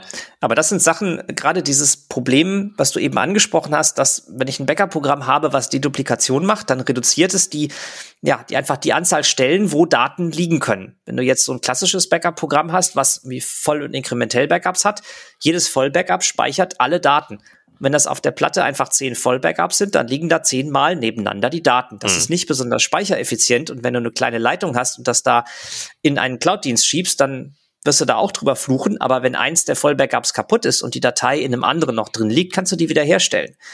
Und ich habe Ideen dafür, wie man dieses Speicherformat, was Restic benutzt, das Repository, was sehr ähnlich zu einem Git-Repository aufgebaut ist, wie man das erweitern kann, dass man nachträglich, nachdem das Backup gelaufen ist, wieder Redundanz hinzufügt. Es gibt da sogenannte Forward Error Correcting Codes, FEC. Ähm, die sind so, äh, also die, die blähen die Daten wieder auf. Man kann da dann auch einstellen vielleicht, dass man sagt, ich möchte jetzt gerne, dass meine Daten, die werden jetzt 15 Prozent größer. Dafür können bis zu, keine Ahnung, 10 Prozent von einer Datei kaputt gehen und ich kann sie trotzdem wieder herstellen. Eben um so Bitflips im Speicher von dem komischen Cloud-Dienst äh, ausgleichen zu können. Oder die Festplatte hat doch da irgendwie diese zwei Bits anders zurückgeliefert, als sie sagte. Oder die gute alte Audio-CD, ne? Die hat doch genau so was, um Kratzer ja. zu kompensieren. Ja, ganz genau. Daher, daher kommt das auch. Das ist ein sehr einfacher Code, da gibt es mittlerweile sehr viel mehr. Das müsste man aber einbauen. Und was wir gelernt haben als Projekt, es ist unglaublich wichtig, dass man sich weiterentwickelt, aber das muss gerade so als Backup-Programm sehr kontrolliert passieren. Da muss man es immer sehr gut überlegen. Und eine der Sachen, die wir sehr lange nicht hatten, ist, dass, Backup, äh, dass Restic jetzt bis vor kurzem keine Kompression unterstützt hat. Weil es gab damals, als ich angefangen habe, einfach keine gute Kompressionslibrary für Go, die auch irgendwie schnell war und wo, ne, wo man nicht halt irgendwie 15 Werte erst einstellen musste, damit das optimal passt, sondern es gab einfach nichts Gescheites. Also haben wir es erstmal weggelassen. Und wir haben jetzt im Nachhinein das Storage-Format erweitert, so dass man mit älteren Restic-Versionen da zwar nicht mehr darauf zugreifen kann, aber alte Daten, die jetzt bei dem Cloud-Dienst liegen, die sind weiterhin gültig. Das heißt, ich konnte ein bestehendes Repository, egal wie groß das war, sozusagen upgraden, dass danach dann neuere Versionen von Restic auch komprimierte Daten dort ablegen könnten, aber meine ganzen Daten, die da schon liegen, die bleiben gültig. Und da hat es äh, sehr viele Diskussionen gegeben, weil man auch, es gab einige Stimmen, die gesagt haben, ja, dann lass uns doch jetzt die Gelegenheit nutzen, wir definieren jetzt das Storage-Format komplett neu, das ist nicht rückwärtskompatibel, dann können wir ganz viel alten Code wegschmeißen. Beste Idee aller Zeiten. Uns, ja, da haben wir uns aber explizit gegen entschieden, ähm, obwohl das halt im Code dann heißt, dass man ältere Sachen weiter unterstützen will. Aber es kann ja nicht sein, dass ich einen Backup mache und drei Jahre später das nicht mehr lesen kann, weil dann ist es kein Backup. Und also haben wir eine Möglichkeit gefunden, wie wir das nachträglich nachrüsten. Das ist nicht die eleganteste Lösung, aber es ist eine schöne Lösung, eine eindeutige Lösung und sie erlaubt es Leuten, ihre Repositories so stückchenweise zu upgraden und dann neue Daten schon verschlüsselt abzuspeichern, aber alte Daten, die da liegen, auch einfach liegen zu lassen. Ja, es ist wie JavaScript in der Webwelt. Breaking Changes gehen nicht, aber man kann immer was hinzufügen und bloß manchmal einen syntaktischen Kunstgriff machen. Ja, sozusagen. Sowas haben wir ja dann in, in ganz klein bei diesem Repository-Format gemacht. Das ist wirklich sehr, äh, sehr, sehr wenig. Wir mussten da irgendwie kennzeichnen, welche Dateien verschlüsselte Daten enthalten und welche nicht. Ähm, die Details kann man sich in dem Design-Dokument mal angucken. Das ist äh, ich finde eigentlich ein ganz schöner Workaround, aber es hat da auch Stimmen gegeben, die gesagt haben, nee, komm, lass uns jetzt die alten Zöpfe abschneiden. Aber es kann ja nicht sein, dass ich alte Backups nicht mehr lesen kann. Das geht einfach nicht. Das, das ist schlecht, ja, gerade wenn man darauf angewiesen ist, ne, dass man nochmal in eine fünf Jahre alte, in ein fünf Jahre altes Backup oder so reingucken muss. Ja, ähm, oder 20. So also ich äh, auf Twitter mal hier dem Internet Archive äh, folgen, was die halt alles so für äh, Zeug wiederherstellen. Also ja, da, da sind ja die Zeithorizonte auch ähm, noch mal ganz andere als so das, das Eichhörnchen-Gehirn eines Entwicklers irgendwie so hat, von irgendwie mhm. fünf Jahre ist schon irgendwie Ewigkeiten her. Ja, ja, da hast du natürlich recht. Äh, ich wollte aber ähm, nochmal auf äh, das Thema Zukunft hinaus, nämlich ihr macht das jetzt, oder du machst das jetzt acht Jahre irgendwie. Ähm, ich sag mal, dein eigenes Problem, wahrscheinlich deine Dateien ähm, zu backuppen, das Problem hast du bestimmt, sag ich mal, zu 99,95 Prozent gelöst, würde ich mal schätzen. Dennoch gibt's ja immer wieder Weiterentwicklungen. Du hast jetzt die Kompression angesprochen. Was ist so ähm, ja für dich, für das Tool, aber halt auch für sozusagen am, am generellen Backup-Himmel sozusagen? Was ist der nächste Step? Also wo geht's hin? Also ein, ein großer Step ist auf jeden Fall, dass wir da äh, genau die Sache angehen werden irgendwann, die ihr angesprochen habt mit der Redundanz, dass wir also solche Error Correcting Codes einbauen werden. Das auf jeden Fall. Wir haben aufgehört, ähm, Backends zu implementieren, also verschiedene Cloud-Dienste. Wir haben uns da mit Airclone zusammengetan. Das ist so ein ganz bekanntes Tool, was halt alle möglichen Cloud-Dienste miteinander synchronisieren kann. Und das kann Restic als Backend benutzen, wo man quasi Daten dann dem Airclone übergibt. Und das sorgt dafür, dass das irgendwo auf den Cloud-Dienst kommt. Es wird auf jeden Fall eine größere Änderung geben demnächst, äh, was die Unterstützung von Fuse-Mounts angeht. Ähm, das bedeutet, ich kann mit Restic mein Repository sozusagen mounten. Also wer unter Linux mal gearbeitet hat, wird das kennen. Ich binde das sozusagen als Laufwerk ein und kann dann on demand, obwohl das Repository mit allen Daten in der Cloud liegt, auf meinen Snapshots rumbrausen in der Dateistruktur und kann mir einzelne Dateien einfach äh, mit, mit CP und meinen ganz normalen Kommandozeilen-Tools rausziehen. Und da, das hat sich herausgestellt, das ist einfach unter Windows nicht so einfach zu implementieren. Wir unterstützen Windows aber und wollen dann da auch nochmal eine Möglichkeit schaffen, dass wir da irgendwie auch so eine Art Laufwerk einbinden machen. Ähm, das ist auf jeden Fall was. Eine GUI wäre schön. Da fehlt uns noch jemand, der da wirklich wie Lust drauf hat. Ähm, wobei Restic äh, ja halt wirklich so, ein, so eine Art ja, Kommandozeilen-Tool ist und es eine ganze Menge Tools gibt, die da drumherum sozusagen eine GUI gebaut haben, das aber Restic als Kommandozeilen-Tool immer noch aufrufen, intern dann. Und ja, das, das ist so das, was so jetzt in nächster Zeit ansteht. Und was dann im weiteren Horizont so ein bisschen, also ich, ich träume noch davon, irgendwann auch noch mal asymmetrische Kryptographie einzubauen, dass man Konstellationen schaffen kann, wo ein System in der Lage ist, ein neues Backup zu schreiben, aber nicht alte Daten zu lesen. Das Szenario dafür ist, äh, das kommt immer wieder auch vor, dass man sagt, ich habe hier einen Server, der hat Daten, die ändern sich. Ich möchte davon vielleicht sehr lange ein Backup von haben. Wenn aber dieser Server kompromittiert wird, also der Angre ein Angreifer Zugriff auf den Server erlangt und auch zu den Zugangsdaten zu einem Repository, da soll der bitte keine alten Daten lesen können. Und das ist eine, eine ganz interessante Herausforderung, sowas zu implementieren. Das gibt es schon in anderen Tools. Ist die Frage, ob das für Restic passend ist.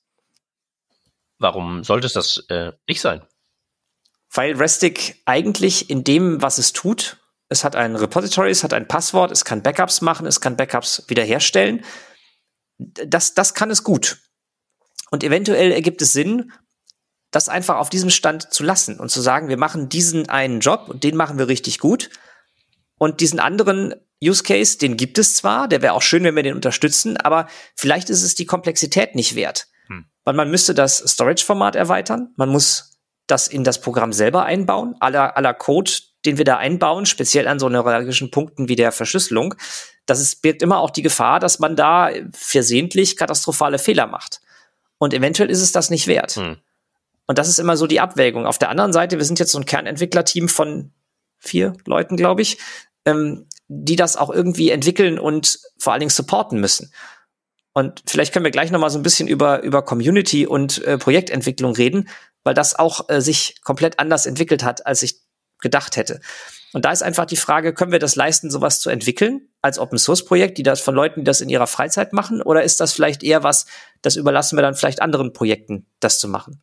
Weil dieser, dieser User Interface Gedanke, dass es möglichst einfach sein soll, ähm, wenn ich jetzt mir da erstmal Gedanken machen muss, wer kann wann welches Backup wiederherstellen, weil wegen Kryptographie und so weiter, dann wird's halt auch wieder zu komplex.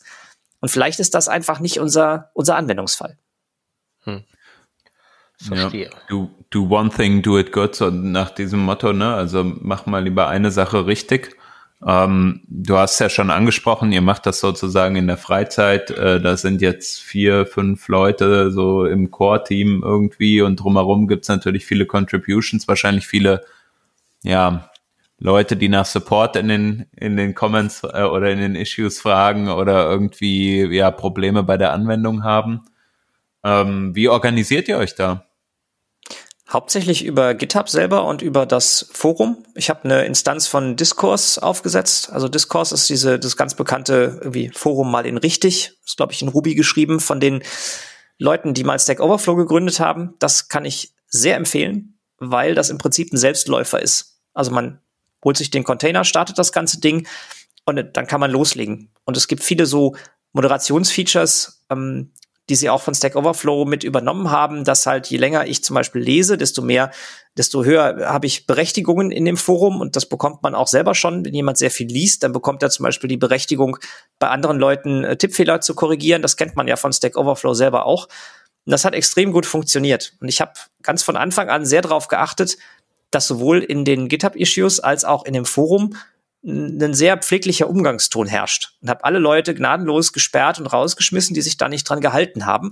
Und das hat dazu geführt, dass es Leute im Forum gibt, die auch selber gar nicht entwickeln und nur in diesem Forum aktiv sind und anderen helfen. Mehr machen die nicht. Äh, und das ist natürlich großartig. Das wünscht sich jedes Projekt, das so zu haben.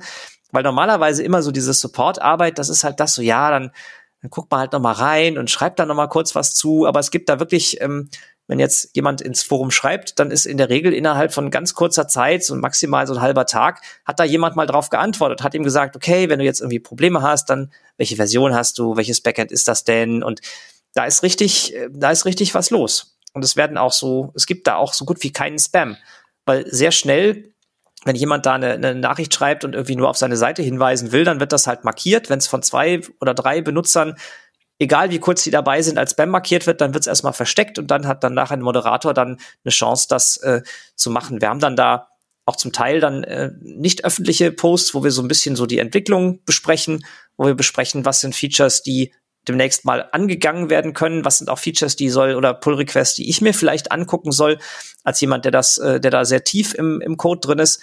Und Jetzt aktuell ist es tatsächlich so, dass ich gar nicht mehr so viel entwickle. Mein Privatleben hat sich ja auch weiterentwickelt in den acht Jahren.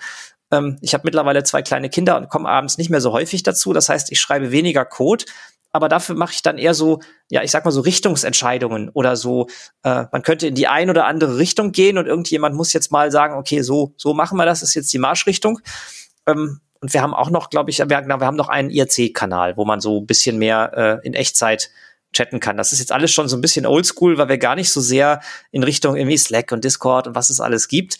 Ähm, dafür ist die Infrastruktur, aber bis auf GitHub ist die Infrastruktur auch selbst gehostet.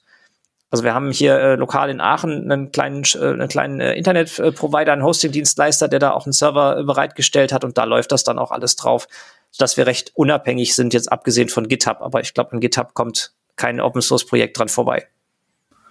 Es ist sehr schwierig, ja, außer man holt sich vielleicht seine eigene Instanz von GitHub, aber das macht ja auch keinen keinen Sinn für so ein Open Source Projekt, glaube ich. Ja. Ah, das ist ja auch gar nicht so schlimm. Das Wichtige ist ja, dass man bei Bedarf wieder wegkommt von GitHub. Dann nimmt man sein Repository und ab dafür. Das ist kein so schlimmer Login-Effekt, glaube ich. Ja, genau. ja, da gibt es auch, äh, das Problem ist, dass da viel drumherum ist. Also wir nutzen jetzt nur die Issues und das Code-Tracking und halt die äh, CI von GitHub. Das ist schon sehr angenehm, muss ich sagen, das alles nicht selber hosten zu müssen. Es gäbe aber auch andere. Also ich habe vor kurzem mal Gitti aufgesetzt, mhm. gitti.io, das ist so ein in Go geschriebener GitHub-Klon, die machen das schon sehr gut. Ja, also was ich auf jeden Fall sehr spannend fand, ist, dass man halt wirklich, dass ihr halt wirklich eine engaging Community habt, also Leute, die halt wirklich auch Bock haben, äh, bei anderen mal zu reagieren, ne? äh, die das Tool halt nutzen und dann irgendwie äh, da aus den Erfahrungen auch gerne teilen. Ich glaube, sowas halt hinzubekommen, klar, mit 18.500 Stars auf GitHub ist das da gibt's halt viele Benutzerinnen und Benutzer auch einfach, die das Tool täglich im Einsatz haben. Und ich glaube, das ist halt das, äh, wenn man das schafft, da seine Community hinzubekommen. Äh, und dann noch, wenn dann noch ein pfleglicher Umgang heutzutage da vorherrscht, das ist natürlich mega gut. Deswegen auch vielleicht an der Stelle mal an die Hörerinnen und Hörer der Aufruf, guckt euch einfach mal an das Tool. Ihr habt's ja auch gehört. Es wird auch Unterstützung auch im Frontend-Bereich zum Beispiel für zum Beispiel eine Oberfläche ähm, gesucht. Also wenn das, wenn ihr jetzt sagt so, hm, ja, das Tool an sich so von den Gedanken, die du jetzt auch geteilt hast, Alex, äh, sagt euch zu, dann schaut da einfach mal vorbei oder äh, guckt mal in die, in die Kommentare, die sich so in dem Discuss ähm, da finden. Und ähm, ja, werft doch mal wieder Lime-Chat oder wie hieß das an, um äh, in IRC reinzukommen. Ja, das sind die, die ganzen alten. Limechat habe ich nie benutzt, aber MIRC war so Ende der 90er ganz, oh, äh, nice. ja. ganz, ganz bekannt dafür. Ja, es ist tatsächlich auch, ähm, wir haben so ein bisschen, dadurch, dass wir in Go, also dass Restic in Go geschrieben ist, haben wir so ein bisschen so die Popularität dieser Programmiersprache so ein bisschen mitgenommen. Aber es hat sich auch als eine sehr gute Sprache rausgestellt, weil es eben ja, ich will nicht sagen, es ist der Gegenentwurf zu Rust, aber es legt auf ganz andere Sachen Wert. Und eine der Sachen ist, also in der in der Rust-Folge, äh, die bei äh, dem Podcast hier letztens war, habe ich auch gehört, dass halt Rust zum Beispiel sehr sehr stark auf eine sehr dichte Syntax setzt und auch auf so Sachen wie ähm, Makros, die expandiert werden und dann, äh, das ist auch eine der üblichen äh, Kritik an Rust. Aber in Go ist es halt einfach anders. Äh, ich will nicht sagen, dass das irgendwie das eine besser oder schlechter ist, aber Go-Code kann man eigentlich immer ziemlich gut lesen, selbst wenn man selber, also wenn man mal selber in einer Sprache entwickelt hat, die geschweifte Klammern benutzt, äh, um Blöcke abzutrennen, dann kann man das eigentlich ziemlich gut lesen. Und wir kriegen äh, gerade am Anfang, aber jetzt auch immer noch, wir kriegen einen Haufen äh, Pull-Requests, wo so Dinge halt einfach gefixt werden, weil sich jemand denkt, hm, das sieht aber irgendwie komisch aus, hat irgendein Problem, guckt kurz in den Code und sieht halt irgendeinen Fehler und kann da dann ziemlich direkt mitmachen. Das ist natürlich was anderes, wenn ich so ein Programm mit äh, sehr viel Code jetzt aus dem Boden stampfe, als wenn ich halt so ein, so ein, so ein ich sag mal, Drive-by-Pull-Request, wo jemand einfach einen Fehler sieht und da mal eben das fixen kann. Und was muss, was, was mich sehr überrascht hat, muss ich sagen, ist, ähm, ich habe früher auch nie verstanden, wie zum Beispiel SQLite das macht. Die haben ein Modell, dass sie ihren Code als Open Source zur Verfügung stellen, aber keinerlei Contributions annehmen. Und das fand ich früher immer ganz komisch. Und mittlerweile muss ich sagen, kann ich das sehr gut verstehen, weil wenn ich selber was entwickle in meinem Keller und ich sitze hier und ich programmiere was und vielleicht mit ein, zwei anderen Leuten zusammen, das ist total einfach. Wenn man aber plötzlich 500 Pull-Requests aufhat von Leuten, die Features einbauen, von Leuten, die Bugs beheben, von Leuten, die denken, die Struktur soll anders sein, das ist sehr zeitaufwendig, sich da einzuarbeiten. Und das ist noch viel zeitaufwendiger, als wenn man selber den Code schreibt. Mhm. Manchmal denke ich auch, ja, Vielleicht ist es einfacher, diesen Pull-Request jetzt einfach zu schließen und es nachher selber zu implementieren, weil dann habe ich es verstanden. Aber andersrum, wenn ich jemanden dahin führe, dass er das Programm weiterentwickeln kann, dann habe ich vielleicht jemanden gewonnen, der auch später mitarbeitet. Und das ist immer eine ganz äh, spannende Abwägung. Es ist eine komplizierte Open Source Welt definitiv. Ähm, ja.